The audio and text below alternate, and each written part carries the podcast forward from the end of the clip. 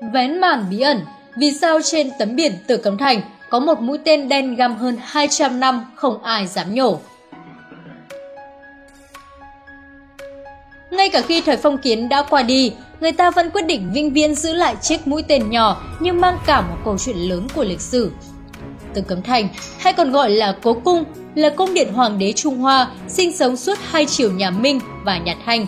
Cung điện chính là nơi lưu giữ biết bao câu chuyện lịch sử quan trọng suốt hơn 500 năm trời.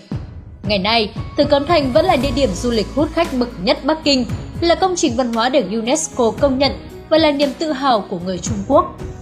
Trong Tử Cấm Thành rộng lớn ngày nay vẫn còn ẩn chứa rất nhiều bí ẩn, điều kỳ thú mà không phải ai cũng biết.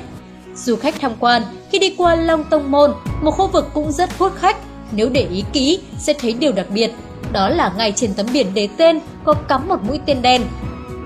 Mũi tên này đã găm chặt ở đây từ hơn 200 năm trước và nhiều khả năng sẽ ở lại đó vĩnh viễn, không bao giờ được tháo ra.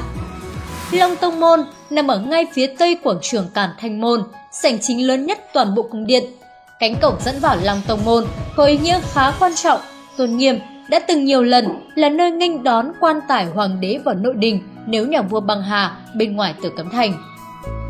Thời xưa, tất cả các vương công đại thần nếu không có chỉ tuyên triệu thì không được phép tự tiện tiến vào lòng Tông Môn. Vậy vì sao tiền nhân lại để một mũi tên cắm tại vị trí quyền uy như vậy? Việc nhổ mũi tên ra chắc chắn không hề khó khăn, nhưng tại sao lại không ai dám nhổ? Xuất xứ của mũi tên đen bí ẩn là cả một câu chuyện không vui trong lịch sử thời nhà Thanh, cụ thể là vào đời vua Gia Khánh từ năm 1760 đến năm 1820 và thời kỳ ông trị vì, một cuộc nổi dậy có tên Bạch Liên giáo nổi ra tại Trung Quốc. Khởi nghĩa này do những người nông dân bất mãn lập nên với mục tiêu lật đổ chính quyền nhà Thanh. Vào năm 1804, nhóm Bạch Liên giáo đã thực hiện một cuộc tấn công ngông cuồng vào thẳng cung điện tử Cấm Thành dù số lượng người chiến đấu không nhiều. Khi đó, Hoàng đế Gia Khánh không có ở Kinh Thành. Thái tử Miên Ninh, sau là Hoàng đế Đạo Quang, là người phải giải quyết cuộc tấn công bất ngờ này. Một trận hỗn chiến đẫm máu đã xảy ra tại Long Tông Môn. Và trong trận chiến đó, trong cảnh loạn lạc, một mũi tên tình cờ đã cắm thẳng vào tấm biển để tên Long Tông Môn. Sau một hồi giao tranh không lâu, nhóm nông dân khởi nghĩa thua cuộc.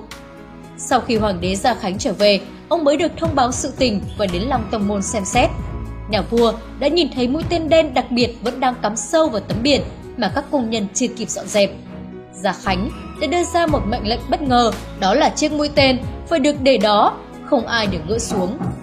Nhà vua cho rằng đây chính là một lời nhắc nhở để thức tỉnh bản thân phải luôn tỉnh táo, giữ vững giang sơn trong mọi hoàn cảnh, không được chủ quan như sự kiện Bạch Liên giáo. Bản thân ông tự cảm thấy mình là người trị vì cả thiên hạ mà lại để xảy ra chuyện như vậy, quả thực rất mất mặt.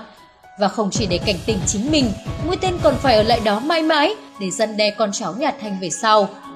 Nhiều trời thần đã cố gắng thuyết phục nhà vua cho rút mũi tên xuống trong nhiều năm vì cho rằng nó chính là nhân chứng của trận chiến, của đổ máu, là biểu tượng bị tấn công không hề đáng tự hào.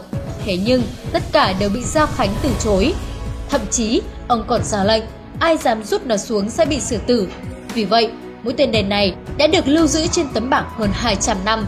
Sau khi thời đại phong kiến sụp đổ, chính quyền Trung Quốc cũng đồng ý rằng nó vẫn sẽ tiếp tục được giữ lại như lệnh vua Gia Khánh, vì đây chính là một nhân chứng thú vị của lịch sử